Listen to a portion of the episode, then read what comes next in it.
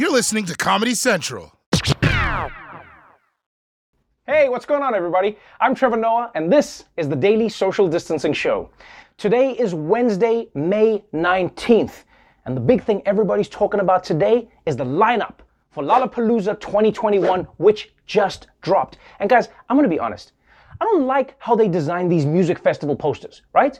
You got all the big names at the top, and then the names get smaller and smaller and smaller, like I'm taking some sort of Spotify eye exam. And, and I'm sorry, like, I don't think the Foo Fighters need the help of the big bold font. Like, if you ask me, all the bands should have the same size font because people don't go to music festivals just for the big headliners, all right? They go to music festivals to do drugs in a field.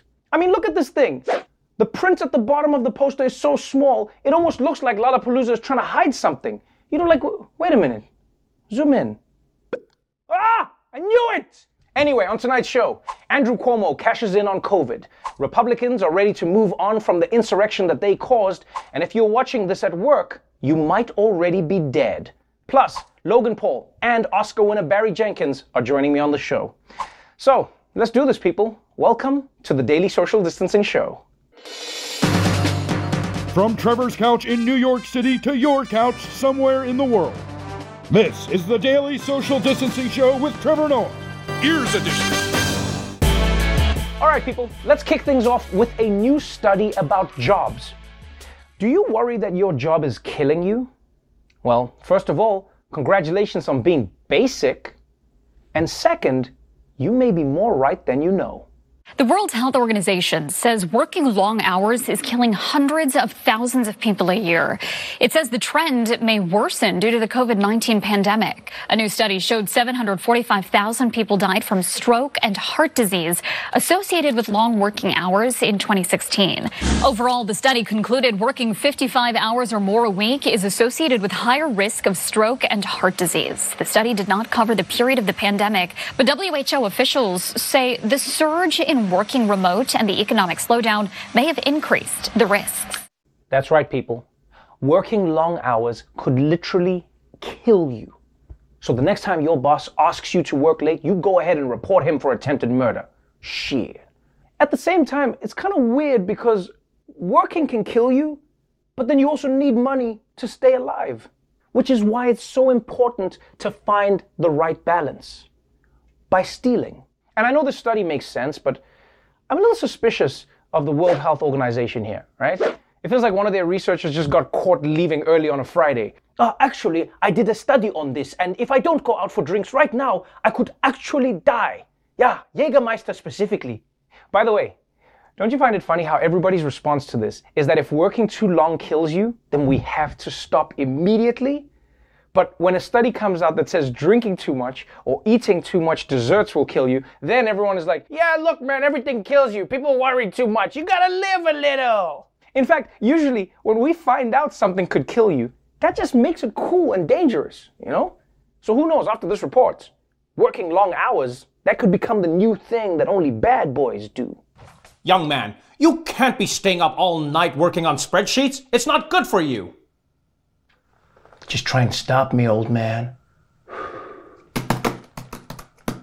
Now, if you're thinking about getting away from work with a nice trip somewhere, just know that getting on an airplane is about to get a lot more uncomfortable. According to the Federal Aviation Administration, airlines might start weighing passengers before flights. The FAA says it's to ensure safety on aircrafts. Air carriers may need to update the average passenger weight, which would be done through random voluntary surveys of passengers. According to the report, the weight of the average passenger and their carry-on bag will be raised from 170 to 195, an increase of 12 percent. Okay, wait, hold up, hold up. Airlines could start asking passengers for their weight before they get on the plane? No. No, no, no. You cannot be doing this right after we've been stuck inside for a year eating nachos in our bathtubs. And please, don't tell me, oh, they have to humiliate the people to keep the plane safe. No. How about they get Boeing to remove their automatic crash feature first? Then maybe I'll start doing some crunches. And also, I don't know if the airlines realize this, but it's not going to work.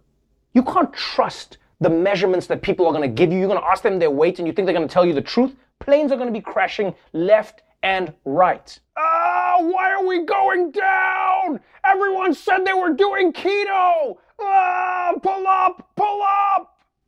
Because let's be honest, who's going to volunteer for this? Huh? The only people who want strangers to know their weight are the people who want to show off their weight. Yeah, sure, of course you can weigh me. You know, I actually still fit into my college airplane seats.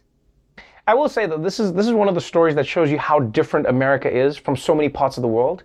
Because if you did this in Africa, the shame would be completely reversed.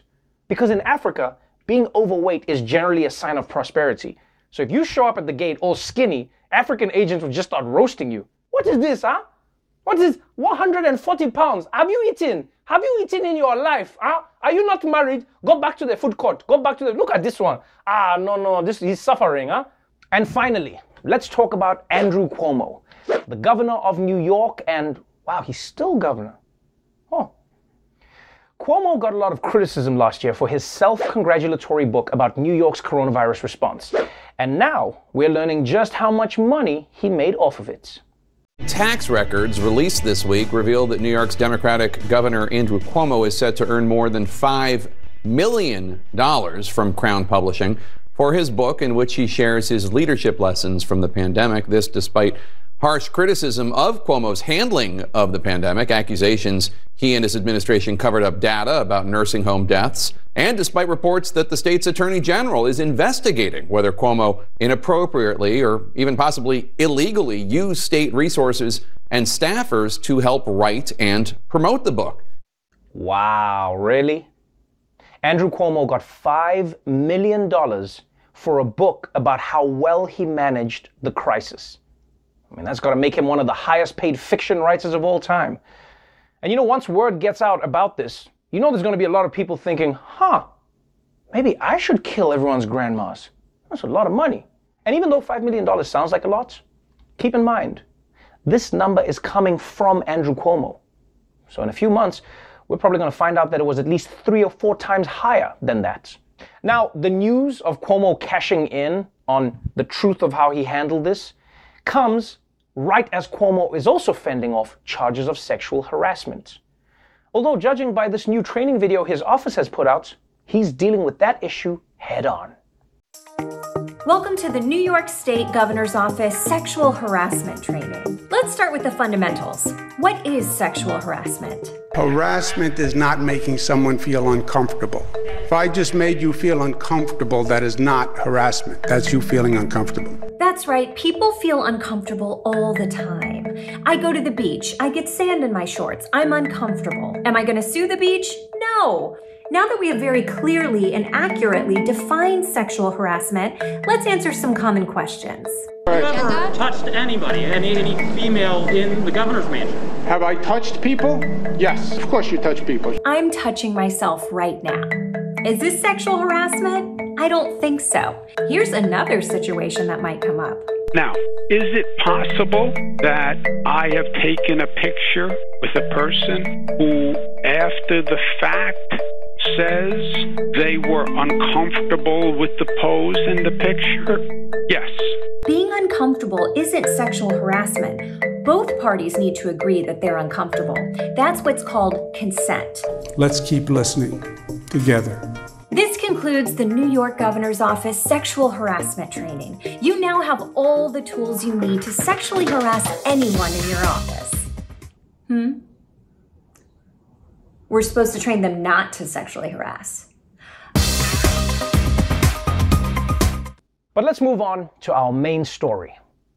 It's been a little over five months since a violent mob stormed the US Capitol, took over the floor of the Senate, and passed a law giving tax breaks to incels. And even now, the FBI is still tracking down the rioters, sometimes in the most hilarious ways possible. Another Western New Yorker has been arrested, accused of taking part in the riots at the United States Capitol. Daniel Warmus of Alden was arrested last night for his alleged role in the riots inside the U.S. Capitol January 6th. Now, here's the official FBI complaint, which started with an anonymous tip from someone who says just six days after the insurrection, they overheard Warmus bragging to his dentist about his trip to Washington, even playing videos of his experience that day. That person told the FBI they could hear Warmus talking about how he smoked marijuana inside the Capitol and how he refused police officers' instructions to leave the building. Okay, look, look, look, wait, wait, wait, wait. You can laugh at this guy, but he's not alone. So many Capitol rioters have gotten busted because they bragged about it afterwards. Which honestly, guys, I kind of understand. I mean, how could you not tell people about the craziest, most interesting thing you've ever done? You stormed the Capitol. You have to tell people. I mean, that's why I could never be part of a heist. So, Trevor, how was your weekend? Ah, I broke into a casino vault. It was the most exciting thing ever, man. We got inside and there were lasers. Everyone was like, pew, pew, pew, pew, pew, pew. And then I was dodging the lasers. Then I got in and I cracked the vault. Then I got the money and I was like, bam, I'm rich, baby. Ooh, it was wild. All right, you can call the cops now. You know what is surprising to me, though? Is that this guy confessed his crimes to his dentist. I mean, how can you be that open with your dentist? I'm scared to even tell my dentist I haven't been flossing. And what really blows my mind is that someone could even understand anything this guy was saying to his dentist. Have you ever tried to have a conversation with a dentist? All right, just open wide. I'm gonna move your tongue over here and tell me so. How's your summer been going?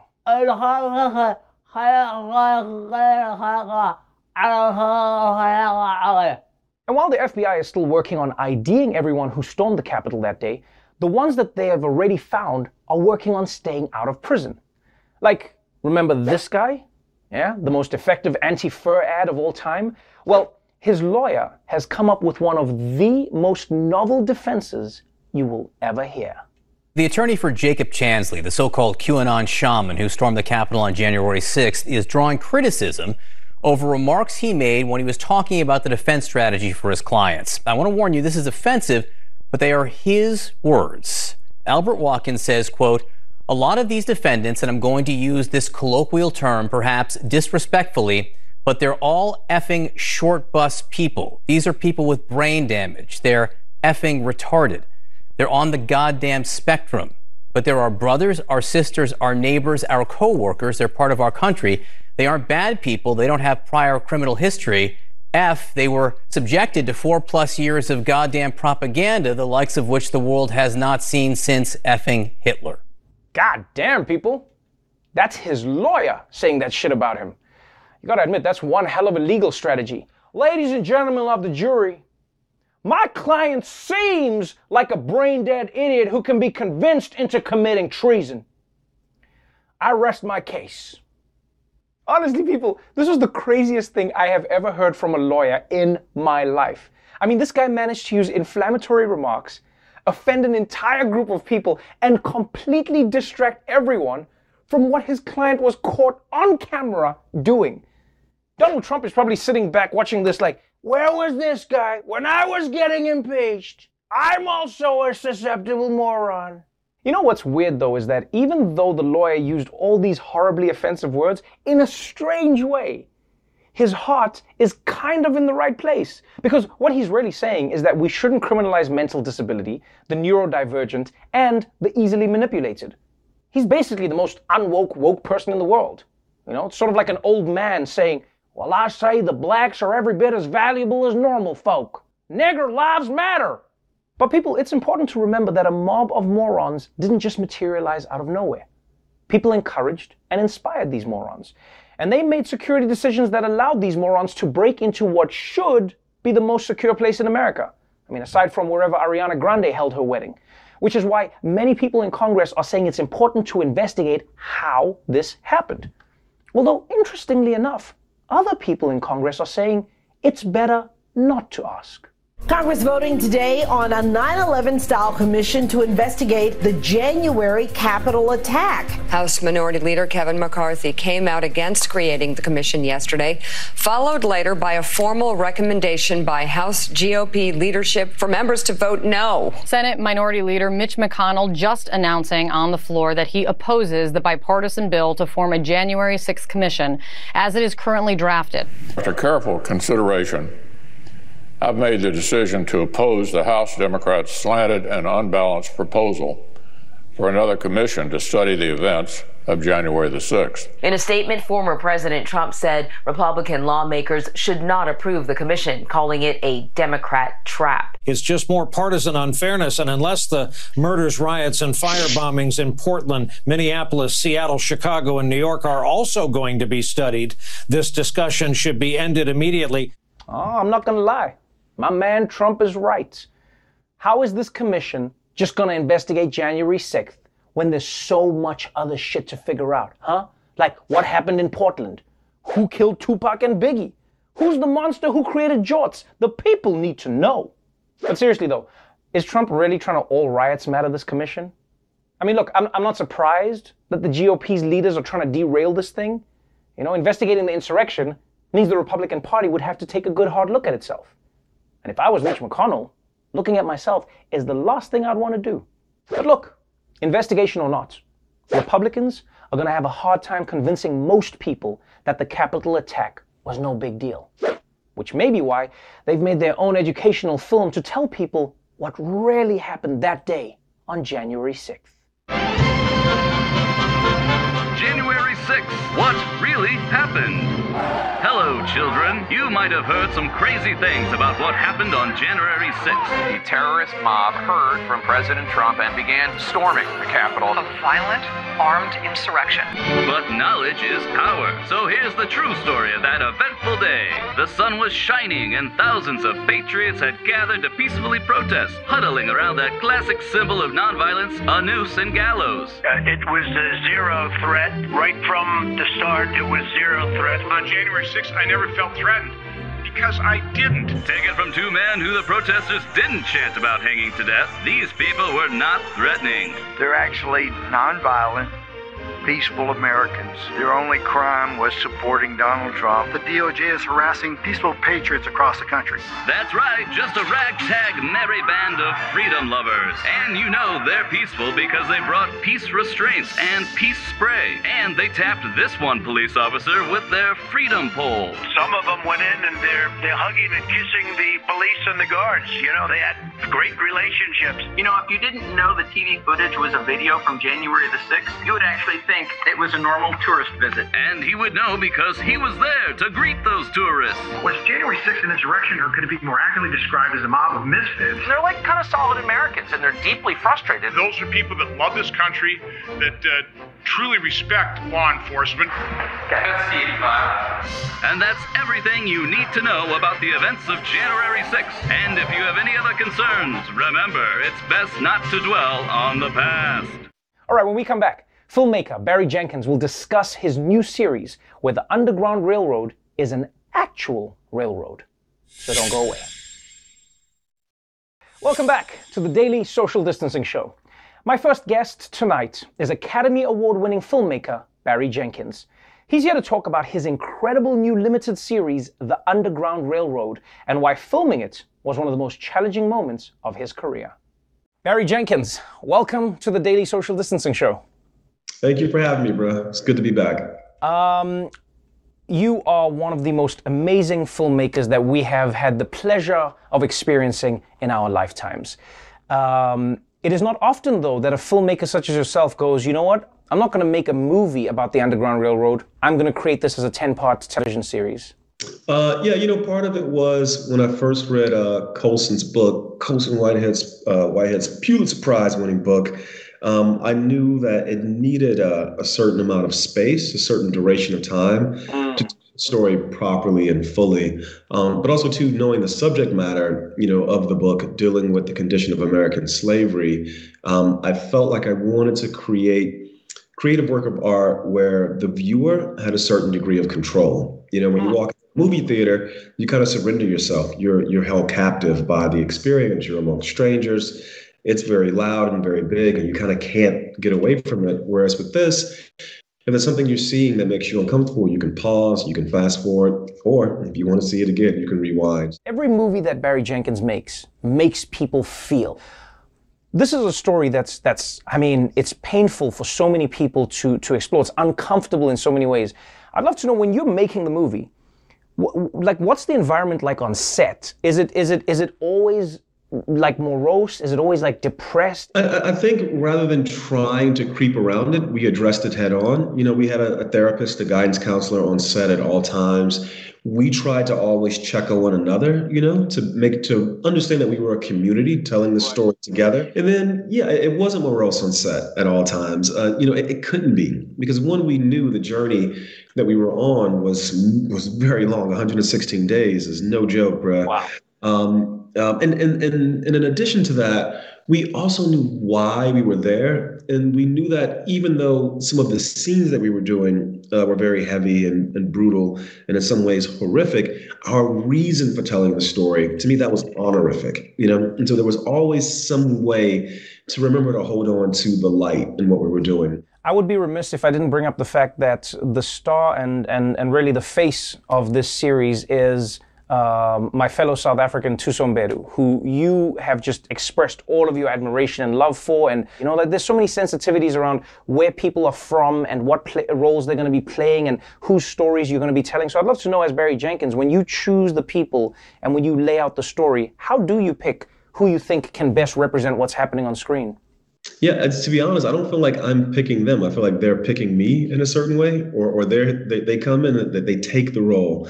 Um, you know, with this character Cora, it was a couple of things. One, I knew the actor had to be strong. You need somebody who you feel can withstand that journey. But also, too, I wanted someone who could show me all the many facets of Cora's personality, of her her heart, her spirit. Um, and it came down to Thuso and another young woman um, who was not South African. I wasn't just looking for South Africans to play this part. Trust me, bro, my life would be a lot easier. character in this series was not played by someone who's not African American, and Thuso just she she was it, man she was it. And, you know, and she understood the character, which to me is always the most important thing you also have a responsibility, some would argue, to protect the audience. You know, a lot of people have written about how, in, in, in, the history of American film and cinema and television, you know, black trauma has been something that has been just freely doled out. How do you create a story where you're going, this is not just about, you know, the poverty porn of it all. it, it is a story that happened and it includes this violence and this pain. How do you find that balance of, of figuring out what we're trying to focus on? You know, it's tricky. You know, I try to be very open and listen to the conversation that's happening out in the public sphere to make sure I have, you know, I'm aware and I'm I have my finger on the pulse of people's sensitivities. You know, I want to acknowledge them and not necessarily let them dictate how I work, but I can't and I can't get in this conversation with you right now and go, "Well, I didn't know that. I didn't know people right, right, right, this stuff," because that would be a lie. Um, and so, in the course, I, I, I like to say when making the show, any of these scenes, well, first of all, I had to curate and go, what is absolutely necessary and essential to show and what can be told. And so in the book, these acts of brutalities that she witnesses, they're a catalyst to get her to the point where she decides, you know what, no, this is too much, I have to go. So I decided I need to show those things. She sees them, the audience has to see them. Beyond that, then we're into tell you know, Ridgeway is telling these stories of brutality instead of cutting to them. We're just going to Cora's face. We're going to your countrywoman's amazing face. Mm-hmm. And everything you need to know about how that feels, Thuso is performing, you know, with with her eyes, with her shoulders. So it was about understanding that. Um, but it's interesting because trauma cuts so many different ways. It's tricky. I will say, in the first episode, when we do have these acts of brutality, you know, we we film it in extreme wide. The only time anyone's whipped in this first episode at night, you can't really see much. And then we come off the acute trauma and we drift over to the people forced to witness mm. to show how acute trauma visited upon one metastasizes that filters into the whole community. That was the way I thought. If I'm showing this, what am I unearthing beneath right, it? Right, right, right. So it was always being thoughtful in that way. Yeah, man. Tricky, thoughtful, and uh, in my opinion, and in the opinion of many other people, masterfully executed. Barry Jenkins, thank you for the time. Thank you again for an amazing, amazing production, and uh, hopefully we'll see you again in the future, my friend. Yeah, man. Get me back on the show, bro. I would love to walk in the studio again, man. Oh, we'll do it. We'll do it for sure. Appreciate you, my dude. Thank you very much. Don't forget, The Underground Railroad is available now on Amazon Prime Video. All right, when we come back, YouTube star Logan Paul will talk about his upcoming boxing match against Floyd Mayweather. His strategy? Don't get punched. You don't want to miss it. Welcome back to the Daily Social Distancing Show. My next guest is Logan Paul. He's a podcast host, content creator, and entrepreneur who is now trying to conquer the world of boxing. Logan Paul, welcome to the Daily Social Distancing Show. How are you, man? Thanks I'm doing good, me. man. I'm doing good. But but you you are one person who I never know how you're doing. Is is the, is the best way to put it. You know, Me- Logan me Paul. either. You've got a name that gets people reacting in, in some way, shape, or form. You say Logan Paul to some people, they go, "I hate that guy. I wish like a like a safe would fall on his head from from a building." Some people, you go Logan Paul, they're like, "Man, he's the funniest, craziest dude. I love him so much. He's got the craziest gags and whatever." I'd love to know from you, who do you see Logan Paul as? Well, you're right. I, I, I my name can definitely make people feel both things. Um, but I think it's because I've given them reasons to feel both positive and negative things about me. You know, it's all it's like uh, either way, it's my fault. And uh, at the end of the day, I, I just I, I I like the idea that I make people feel. Um, you know, I've always wanted to be a big entertainer, and that's the answer to your question. Who is Logan Paul? I'm an entertainer, and um, entertainers make people feel. They make people uh, care in some way, shape, or form, or uh, invest their time and energy into watching this person. And so, yeah, I mean, I'm I'm I'm an entertainer that's living a very real life journey like the rest of us. Um, but most of most of my life has taken place in front of the camera as a fault of my own. Um, it's a blessing and a curse, man, but it's fun. One of the things that's really intrigued me about this generation, especially of like, let's say YouTubers, is it, it was this like unstructured world where you had these young kids who were on camera just having fun with their friends, and then it was a bigger community, then a bigger community, and all of a sudden you guys were worldwide superstars getting million dollar checks. And and and I, I really want to know on a human level is were you not able to prevent yourself from getting completely up by getting that much money from just like this crazy world because it seems like so many YouTubers have this story where it's like, man, when I was younger, I did this crazy thing and I'm sorry and I did that crazy. I don't know a YouTuber who hasn't had that. So I'd love to know what that experience has been like for you as a human. yeah. yeah, man. I don't know how much you know about my career, but it me up.